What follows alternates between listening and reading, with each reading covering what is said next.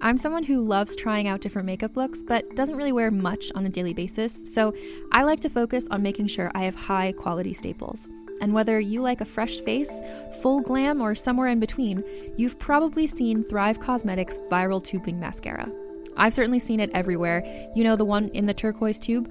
So, that mascara, along with all of Thrive Causemetics' beauty products, are certified 100% vegan and cruelty free, which I look for in makeup, and they've got excellent quality to match.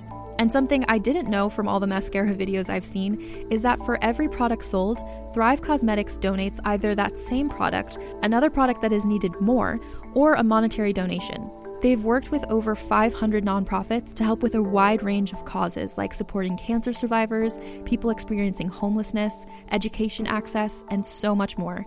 Knowing that makes me feel even better about using their products. And I do enjoy using them. Like I said, I like having high quality staples, and so my favorites are products that are multi purpose, like the Brilliant Eye Brightener. It comes in a bunch of colors, and I like using them as eyeliner, eyeshadow, and even highlighter. Thrive Causemetics is luxury beauty that gives back. Right now, you can get an exclusive 20% off your first order at thrivecausemetics.com slash thrive. That's Thrive Causemetics, C-A-U-S-E-M-E-T-I-C-S dot com slash thrive for 20% off your first order. Contained herein are the heresies of Radolf Burntwine, erstwhile monk turned traveling medical investigator. Join me as I uncover the blasphemous truth of a plague ridden world that ours is not a loving God, and we are not its favored children. The Heresies of Radolf Burntwine, coming January 2nd, wherever podcasts are available. Hi, I'm Madigan, and you're listening to Your Angry Neighborhood Feminist, a podcast that explores the world through a personal feminist perspective. Hello, hello, everybody. How are we this week? I have been talking my ass off today, so I'm hoping that my voice sticks with me throughout this half an hour of recording or so. I met with some lovely people who may be working on this show in some capacity in the future. It was so much fun to meet everyone and chat with them. I am feeling really happy and really good about where everything is headed with this whole show and everything like that. So that's what I've been up to today, and I will be leaving shortly to go babysit the one and the only Wilder in a little bit. Very excited. So I've had a big day, and it's not over yet. But I have quite a bit of news topics to get to, so I won't ramble on for too much to begin with. Let's get into the news. The first thing I wanted to talk about was a shooting that occurred at the University of Virginia, where a former football player for the university is in custody for killing three and wounding two football players on campus on Monday, November 14th. Those who were killed include 20 year old junior receiver Lavel Davis Jr. from South Carolina, 20 year old junior receiver Devin Chandler from North Carolina, and 18 year old junior defensive end slash linebacker D'Sean Perry from Miami, Florida. The 22 year old suspect opened fire on a charter bus that was returning from Washington, D.C., where the students went to see a play. According to one witness, the suspect was, quote, aiming at certain people. Devin Chandler was actually asleep on the bus when the perpetrator shot him like we discussed recently in the Why Are Most Mass Shooters White Men and Not Women episode. I can't remember exactly what I titled it. I think it was something like Why Aren't There More Female Mass Shooters or something like that. But I mentioned in that episode that a lot of times school shooters are former students at the schools that they play out their gun violence and I'm not sure the suspect was still a student at the time. It kind of sounds like he was since he was on the bus to this field trip, but he was a former football player as well during his freshman year, where he only played for one semester in 2018. He wasn't even part of the class that was going on the field trip, but another professor had invited him to come along. After the shooting, the perpetrator fled the scene and a manhunt ensued, which led to a campus lockdown. He was eventually found more than 70 miles away, hours after the incident. He was then charged with three counts of second degree murder, two counts of malicious wounding, and five gun related charges. He didn't enter a plea, and the judge ordered him to be held without bond. Now, I was initially a bit confused as to why he would be sentenced with second degree murder, and I think I was just remembering it wrong, but the definitions are a bit confusing to me. So if you need a reminder, this is what the legal definition of second degree murder is. And that is murder that is an intentional killing that is willful and premeditated with malice afterthought. And this wasn't the first time that the perpetrator was under law enforcement's radar. A student had actually alerted the university's disciplinary board that they had overheard the suspect saying that he had a gun on campus back in September. Before that, back in June of 2021, he was charged with a misdemeanor charge of having a concealed weapon. He was given a 12 month suspended sentence and fined only $100. Again, if you're not aware of what a suspended sentence is, that means that he doesn't have to spend time in jail as long as he abides by the conditions of the court.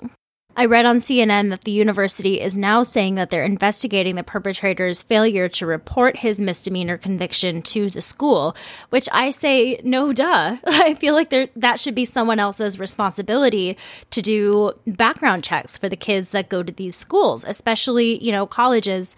They are all pretty much going to be 18 years or older. I think that there is a responsibility to be able to check these people's, you know, backgrounds and think in their criminal history and things like that. And I guess my question is why are we relying on the person who committed this crime to be the one to come forward and tell people that they did it? You know, this is something that I think is really strange about uh, sexual predators as well, when you have to legally put yourself like on the list or whatever you want to call it, and then you move into a neighborhood, you're supposed to like let everybody know. But I wonder who is actually keeping track of all of that to make sure that these people are actually letting the community know or the universities know, so on and so forth, that they have been, you know, charged with certain crimes and things like that. I, I feel like it shouldn't be, I feel like we shouldn't behold that to the perpetrator to tell the truth about their terrible decisions and actions. And maybe there is something already in place. Maybe I have no idea what I'm talking about, but if you have any sort of information about that and want to educate me on it, please let me know because this just seems like not a very safe way of going about things, especially when we know how prominent school shootings are, even in colleges. So, of the two injured, one of the students was not in critical condition, and they are totally going to be okay. I'm sure, absolutely traumatized. So, I, I say okay loosely because I'm sure that there is still a lot of healing involved with that person. But there was another wounded man by the name of Mike Hollins, young man, I should say, still in college. Mike was a running back on the team and he underwent multiple surgeries on Tuesday for his wounds. Then on Thursday, Mike was taken off intubation and moved from the hospital's intensive care unit, thankfully. So it seems like Mike is on his way to recovery. And in one of the articles from Tuesday or Wednesday that I was reading, they were talking about how because he was in such critical condition, he wasn't yet aware that he had lost his friends and teammates Oh my gosh, I just had to take a break for a second because Max decided to waltz right on in with some spicy cornbread he just made. And oh my god, it was so delicious. But now I feel like I have cornbread stuck all over in my mouth. He couldn't even let me get through one story. Damn. So, also on Thursday, university officials requested an independent review of the shooting from people outside the school to conduct a review of the university's responses to the shooting, as well as the efforts the school undertook in the period before the tragedy. Something else that I think is important to note is that the suspect legally purchased the firearms on two separate occasions after being prevented from doing so in years prior. So the first time he tried to buy a gun was back in 2018, and he was denied because he was, I believe, 18 years old, and you had to be 21 in order to buy a gun in Virginia. And then in 2021, he failed a background check due to the pending misdemeanor charge. He did, however, purchase a rifle in February and a 9mm pistol in July. As for the murdered victims, Cavaliers head coach Tony Elliott said, They touched us, inspired us, and worked incredibly hard as representatives of our program, university, and community. Lavel Davis was described as a quote, gentle giant whose smile would light up a room. And the coach said that this resonated in how much he loved his teammates and would do anything for them. D'Sean Perry was described as a delightful, respectful, hardworking person who was one of the best overall young men our community had to offer, according to his high school football coach. Devin Chandler's high school coach also said about Devin that he just wanted to make those around him as happy as he was. And he shared this story that was just so touching to me. The coach said even during his junior year, when his dad passed away in the middle of the season, he came to me and said, Coach, I want to play this week. My dad would want me to play this week. That was his character, always thinking of others. The upcoming Cavaliers game on Saturday has now been canceled, and a memorial service will be held that day at the John Paul Jones Arena in Charlottesville that afternoon. I will share some links to some GoFundMe pages that have been verified in order to help the families of the victims if you are so inclined and have the means to do so. So, the next thing that I wanted to talk about was a very upsetting video that went viral this week that showed a video of a middle school teacher from Pflugerville. Starts with a PF, so I'm going to assume that the P is silent there in uh, Pflugerville, Pflugerville, Texas, explaining that he was racist to a group of students. This occurred at Bolles Middle School in Texas. Now, I've done my best investigative work in order to find this motherfucker's name, and I haven't been able to uncover it. I went to Reddit, I went to TikTok comments, I asked someone in the comment section on Instagram what this fucker's name was, and no one was able to tell me this guy's name. I even, like, I didn't have a whole lot of time today, but I Googled Bolles middle school faculty and got really creepy and was like trying to find him. But so I very recently actually did something very similar and was able to find said teacher in this instance. I watched this docu series and I can't remember what it's called off the top of my head because I didn't think I'd be talking about it. But it was about a teacher who had groomed and sexually abused one of his students and like made her her girlfriend and all of this kind of stuff. And I was like, who is this guy? Because they never just come right out and say his name. And then I also recently read the book being Lolita, and she also doesn't state the guy's name. And I was like, I need to know who I'm hating right now. So I went into deep investigative rabbit hole mode and eventually found like one of them. I was on a Goodreads um, site for the book, and one of the reviews was like, I went to school with her. This is the teacher's name, and all this kind of stuff. And I was like, holy shit. Oh my God. I can't believe I actually finally stumbled upon it. So maybe I'll go deeper into it tonight when I'm babysitting. But uh, I wasn't able to find this motherfucker's name. And I really want it because I think it's important in these instances that people know who these fucking assholes are, especially these teachers, so they can't just go from school to school and behave this way and be educating our young people that this is all right. Okay, so I do think that I'm just going to go ahead and play some of the audio of the video because that really exemplifies what's going on better than how I could explain it. But to give you a little bit of a introduction to what's going to be seen. He was teaching an advisory class, which in my experience was kind of like a free period where you had a teacher, like you could work on homework or whatever, and there would be someone there to be able to help you through any of the work that you needed to get done. The students in the classroom were multiracial. There were white students, black students, Hispanic students, so on and so forth that you could see on camera. But there was predominantly black students that were displayed in this particular video.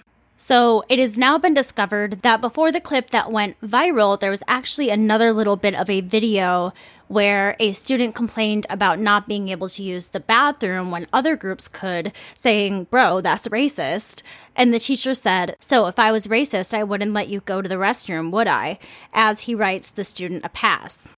Rayma Benjamin, an eighth grader at Bolles Middle School who was in the room during the conversation, said that, that it was their first time outright hearing someone admit that they were racist. He also told reporters that the same teacher had earlier admonished him for wearing a Black Lives Matter sticker and made him take it off.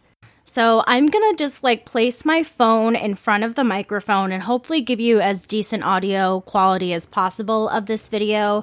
And after I play it, we can talk through it a little bit. And trigger warning, obviously this contains racism between a white teacher and young black students. So major trigger warning involved in this video, but here we go. Deep down in my heart, I'm ethnocentric, which means I think my race is the superior one.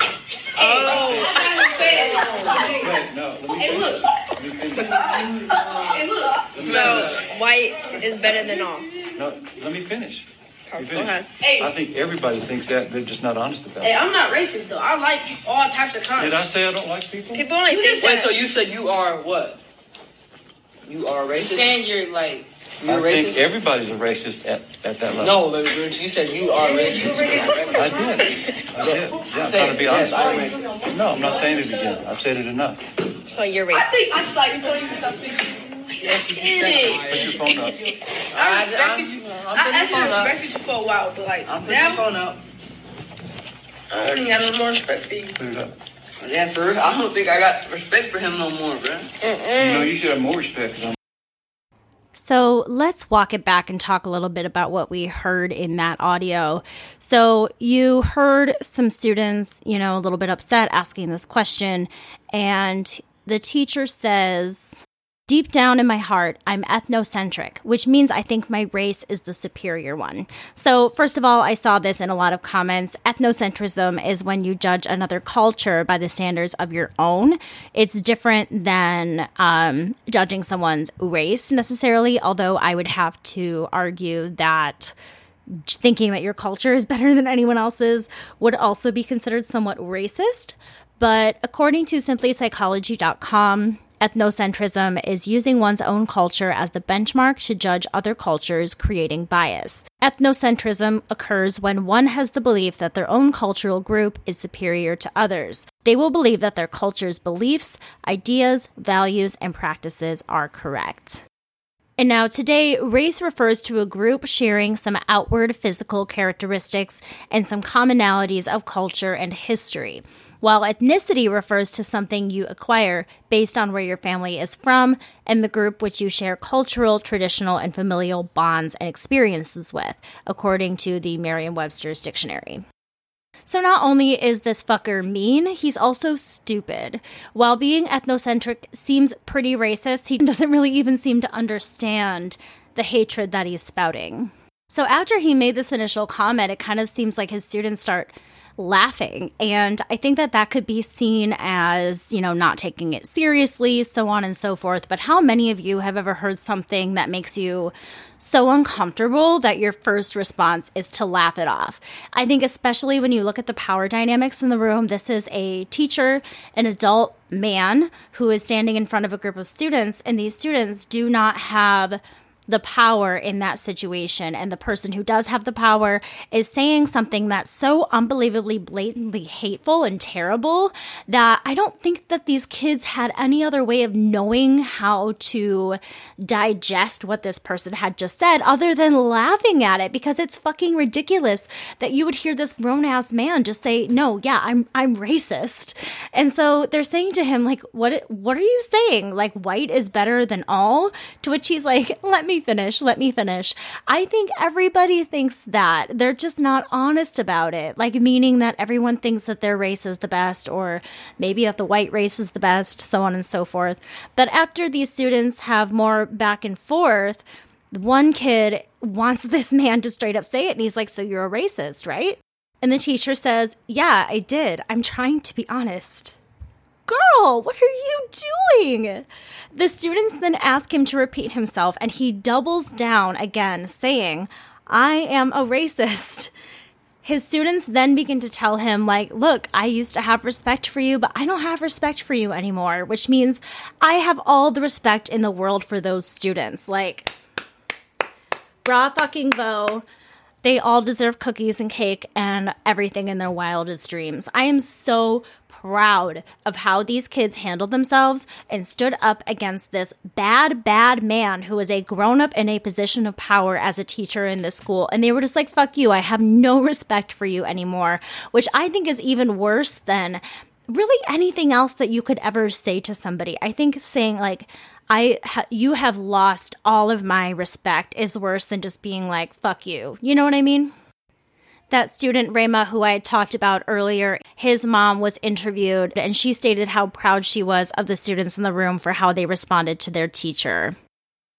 This unknown racist motherfucking teacher has been put on administrative leave, which means he has his pay and benefits intact. Well, isn't that nice for the racist? Let's take a quick break before we get into a more conservative conversation. Are you ready to shop? Rakuten's Big Give Week is back. Get 15% back at hundreds of stores, and it's all happening this week, May 6th to May 13th. It's the perfect time to shop for everything on your list for spring and summer, like clothing, outdoor gear, and travel. I know I'm using this week to stock up on some warmer weather essentials at Ray-Ban and Ulta, and I love that Rakuten even helps me save on travel at sites like hotels.com. Rakuten really is the best way to shop, and you can save even more by stacking cash back on top of deals. Plus, during Big Give Week, that cash back is bigger than ever. With Rakuten, membership is free, and when you sign up and shop today, you get an extra 10% cashback boost. That's an extra 10% cashback on top of the 15% cashback. You won't see higher cashback rates than these. Go to Rakuten.com or download the Rakuten app. R A K U T E N. Shoppers get it. Hey there, this is Justin Bartha. I made a funny new podcast, King of the Egg Cream. It has the greatest cast in the history of podcasts with actors like Lewis Black, I'm torn by my feelings for two women. Bobby Cannavale, You can eat it, or if someone hits you, you can put it on your cut. Melanie Lynskey, I wonder what these marvelous things are that look just like boiled chicken feet. Jason Ritter, I can break things and pick locks and kill people. Michael Stuhlbarg, The whole point is to inspire people that they should make themselves better. Ari Graynor, No, don't whet its appetite. What are you, an idiot? me, Justin Bartha, That's not just any egg cream, that's a Lemke's special. and all narrated by the hilarious Richard Kind. This is the story of Harry Dalowitz and how he rose from nothing to become New York's King of the Egg Cream. So if you like funny true stories, come listen to King of the Egg Cream, available wherever you get your podcasts. All right, I'm back. And it's official Trump is running for president in 2024. We knew this day would come, but thankfully, it just doesn't feel the same as it did in 2016 or even 2020, especially after the midterms and ongoing investigations on the former president. Now, I'm not saying we're out of the woods, no Taylor Swift pun intended, but at least Trump seems to be losing some popularity within the conservative Republican Party. Trump made the announcement on Tuesday outside of his Mar a Lago home, and if he were to be elected into the presidency again, he would be only the second person to be elected to two non consecutive terms, the other person being Grover Cleveland, and he would be the only president ever to run for re election after being impeached. This guy. And it's not looking super great for him, folks. His own party has begun to distance themselves from him since the red wave didn't happen during the midterms as was anticipated. Most of the candidates that were backed by Trump weren't elected and they didn't take over the House and Senate like they had planned. In Trump's candidacy announcement speech, he blamed the lousy results in the midterms on voters not realizing the quote, total effect of suffering after two years under Democratic control in Washington. He says, I have no doubt by 2024 it will sadly be much worse, and they will see clearly what has happened and is happening in our country, and the voting will be much different. I know, I know. After that impression, I should not audition for SNL. But Trump will also have some competition in the upcoming primary election, especially after the midterms. I've heard a little bit of whispering here and there about Mike Pence, but the guy that everyone's talking about right now is motherfucking Ron DeSantis. How many times have I said fuck in this episode? I hope somebody's keeping tally. DeSantis seems to be the new favorite among conservative Republicans. Rupert Murdoch had a cartoon of, quote, Trumpty Dumpty on the front page of the tabloid for the New York Post. The Wall Street Journal calls Trump the Republican Party's biggest loser. And a column on the Fox News website read Ron DeSantis is the new Republican Party leader. Republicans are ready to move on without Donald Trump. Damn! DeSantis is looking good to Republicans for a number of reasons. He's done well within multiple demographics and won the state of Florida by nearly 20% of the votes. He is also 44 years old, similar in age to a JFK, Bill Clinton, or Obama, which is a stark contrast from the 76 year old Trump or Joe Biden, who is turning 80 this month. DeSantis is also a former Navy lawyer and congressman, which gives him great credentials in the eyes of the voters. DeSantis is also very popular among conservatives for taking the lead on the quote culture war issues related to race and gender. Remember, he was the one in the spat with Disney over the don't say gay laws. Tuesday night on Fox News, Trump said that if DeSantis runs, he, quote, could hurt himself very badly. I really believe he could hurt himself badly. And I'm like, is that a threat? I would tell you things about him that won't be very flattering. I know more about him than anybody, other than perhaps his wife. Ugh. And when Trump talked about how Murdoch and Fox News have been talking about him, he went on another rampage berating their media for going, quote, all in for Governor Ron DeSanctimonious DeSantis, whom he called a, quote, average Republican governor with great public relations. So not only are his followers beginning to turn away from him, the investigations into the documents held in his Mar-a-Lago home are still underway. Also, the House Select Committee continues to investigate his role in the uprising at the Capitol on January 6th. And let's talk about the impeachments. Trump was not impeached once, but twice, if you would remember correctly. In 2019, he was charged with abuse of power and obstruction of justice, and in 2021, he was charged for inciting the Capitol riot. All in all, the 2024 elections for presidency already sound like an absolute nightmare, and I can't wait to see who the Democrats dig up for us. The last thing I wanted to talk about is something else that's been somewhat viral in the news this week, and that is some of Candace Cameron Bure's homophobic messages that she's been spewing all over the place. So, for those of you who don't know who Candace Cameron Bure or CCB, as I've named her in my notes because fuck, that's a long name. She is mostly known as DJ Tanner on Full House in the 90s, then DJ Tanner again in the 2010s on the Netflix reboot Fuller House. She is also very well known for her super cheesy Hallmark movies. She's been in over 20. So, Candace Cameron Bure has a long history with the Hallmark Channel starting way back in 2008. Last year alone, which would be the final year that she would work with the Hallmark Channel, she made two Christmas movies for them. Now, Candace has moved over to the Great American Family Network, which is run by former employees from Hallmark Channel, making the new network essentially Hallmark on crack. In an interview with the Wall Street Journal on Monday, she compared the two networks, saying GAF will keep, quote, traditional marriage at the core. And many have pointed out the timing of this, since this year is the first time that the Hallmark Channel will be releasing a Christmas movie which centers around a same sex couple. So the fact that Candace is mentioning traditional marriage at all seems to be very blatantly directed at the Hallmark Channel. I forgot to mention this earlier. Uh, when talking more about GAF, they say that they create, quote, spiritual, faith based, conservative, family oriented programming. But Candace's blatant homophobia with her comments and move to the uber conservative network pale in comparison to some of her brother Kirk's behavior. And I think learning a little bit about Kirk Cameron will help explain CCB a little bit better. So, Kirk Cameron was also an actor, and he played the role of Mike Seaver on The Growing Pains. For those of you who don't remember The Growing Pains, it's the sitcom where the dad was played by Alan Thicke, and Kirk Cameron was gorgeous. Like, I crushed on that boy hard. When Kirk was a young teen, he was an atheist, but then when he turned 17, he became a born again Christian. This was two years into the sitcom and at the height of his Growing Pains fame. Soon he began demanding script changes on topics he found too adult or inappropriate. Once he was done with Growing Pains, he formed a ministry with fellow evangelist Ray Comfort, don't like that name, called The Way of the Master. Really don't like that name. And they even made a TV show teaching their methods of evangelism. In 2009, he distributed free copies of an altered version of Charles Darwin's On the Origin of Species on college campuses.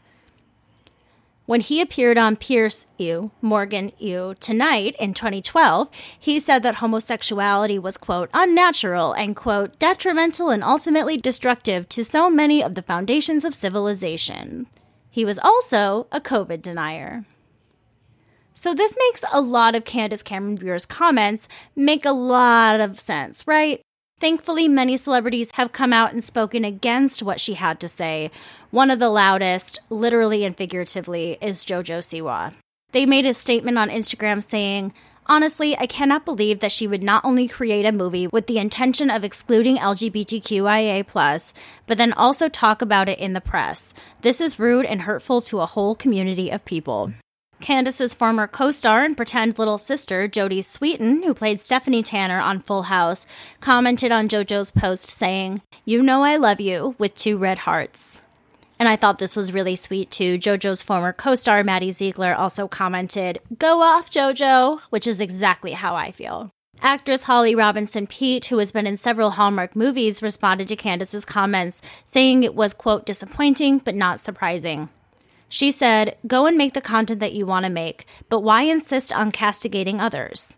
She is also a mother of an LGBTQIA person. And truly, I feel like homophobia is just like really outdated. Truly. It's very out of style. I was nannying yesterday and I've told this story to a few friends and people that I was talking to over Zoom today, but um, the little nine year old girl that I take care of who has Trumper parents was telling me that these girls had gotten in trouble at school and had to go to the principal's office because they were calling this boy gay. Like the, the, these two boys gay for each other and like, you're so gay and saying it like it was a bad thing or a weird thing. And she seemed pretty confused by that too, which made me really proud. She was like, yeah, they shouldn't say that and that doesn't make any sense. And I just responded saying, like, that was a thing that like kids said when I was your age. And like that doesn't mean that it was okay, but it's like that surprises me that kids would still think like that. And it truly did surprise me. But then I think about, you know, CCB or whatever. And I'm like, well, of course, there's still people in the world that feel this way and children that feel this way because they hear their parents spouting this bullshit and they have to watch these fucking GAF family movies, which by the way, the production quality is terrible. Um, I didn't even want to watch a trailer. It looks like it would just be the most like cringe inducing movies ever made. So I'm really okay with not consuming any sort of that content. But these poor kids, I'm sure, are having to view so much of this, especially in the holiday times. And again, this brings me back to the children because it hurts me to think that there are little gay kids growing up this Christmas watching these movies that are so against who they are, that are not representing who they are, and that they have to grow up in families who don't accept them for who they are. Mm-hmm. And the only thing that I can really say to that, and I don't know this from experience because it isn't something that I've gone through in my life, but I think with anything, it's important to remember that it does get better, especially, you know, if you're struggling with things with your parents. I can definitely relate to that.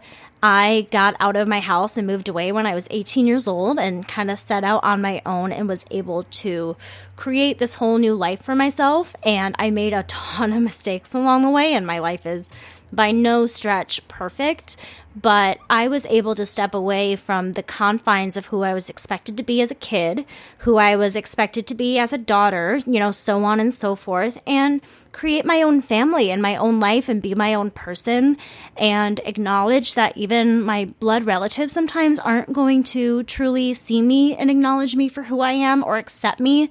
They might even hate me or think I'm sick or delusional, like they do. Um, but that doesn't change me. And at the end of the day, as long as I have me and I like me, That's all I really need. I don't need anyone else's acceptance as long as I feel comfortable within myself. So I know that was a long, rambling way of saying it, but I hope that those who don't feel as supported by their blood relatives and families this holiday season can sense the love and support from the community as a whole and know that it does get better and that you have the power to create any kind of life that you want for yourself. Okay, that's all I have for you today. Thank you so much for listening to another episode. If there's anything in particular that you want me to cover in the future, whether it be on a news episode or a full length episode, please let me know by emailing me at neighborhoodfeminist at gmail.com or DM me on Instagram at Angry Neighborhood Feminist. If you want to follow my personal Instagram page, you're welcome to do so as well. It's at She's Madigan. Now, I do have a Facebook business and group page for the show, but I'm still locked out of my Facebook, so I apologize if I haven't accepted everyone into the group. But most importantly, if you haven't left a rating or a review for the show, now is definitely the time to do it. So you can either go to Apple Podcasts if you have an iPhone and rate and review the show there, or you can go on Spotify and rate us there. It is so appreciated everywhere. I believe on the Facebook page in the business, you can also rate and review us there as well. I just won't be able to check it for a while. Okay, that is all I have for you today. With all that being said, I encourage you to rage on. Bye. Mwah.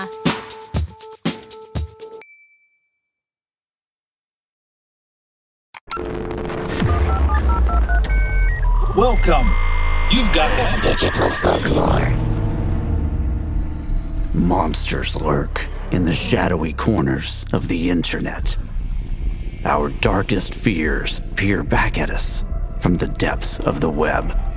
We can. all. oh, hey, holy, hey, Linda Blair. Are you all right? No. Can we maybe do this a different tone? Hey there, I'm Perry Carpenter. And I'm Mason Amadeus. On our podcast, Digital Folklore, we explore monsters, memes, and everything in between. Looking at our digital expressions through the lens of folklore, we break down the stories and communities we create online. And we try to make it a lot of fun. The show is presented in an audio drama style with a narrative and soundscape that's designed to draw you in. We weave insightful research and expert interviews with humor and storytelling. Come check it out. Search Digital Folklore wherever you get your podcasts.